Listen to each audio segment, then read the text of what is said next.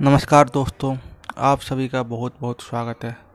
दोस्तों, आज हम जानेंगे कि शेयर मार्केट क्या होती है और उसको लिए हमें क्या क्या करना चाहिए। दोस्तों शेयर मार्केट एक ऐसी जगह होती है जहाँ पे कंपनियों के शेयर की खरीद बिक्री की जाती है। दोस्तों शेयर को ख़रीदने के लिए हमें अपना डीमेट अकाउंट खोलना पड़ता है, जिसके लिए हमें एक ब्रोकर की ज़रूरत पड़ती है।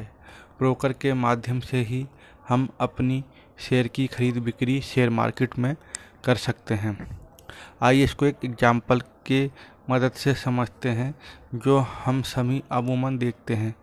जैसे दोस्तों, अगर कोई हमें प्लॉट ख़रीदना रहता है तो उसके लिए हम जो प्रॉपर्टी डीलर होता है तो हम उस पर जाके कांटेक्ट करते हैं और उसे कहते हैं कि हमें प्रॉपर्टी चाहिए।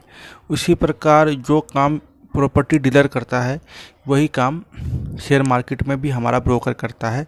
वह बायर और सेलर के बीच में सौदा मैच करवाता है और सौदा एग्जीक्यूट करवाता है। तो दोस्तों, आज आप समझे होंगे कि शेयर मार्केट क्या है और शेयर मार्केट में निवेश करने के लिए हमें डीमेट अकाउंट खुलवाना पड़ता है और ब्रोकर चाहिए होती है। तो अच्छा करता हूँ, ये आपको अच्छा लगा होगा। अगर आपका कोई सुझाव हो तो हमें ज़रूर दें। धन्यवाद।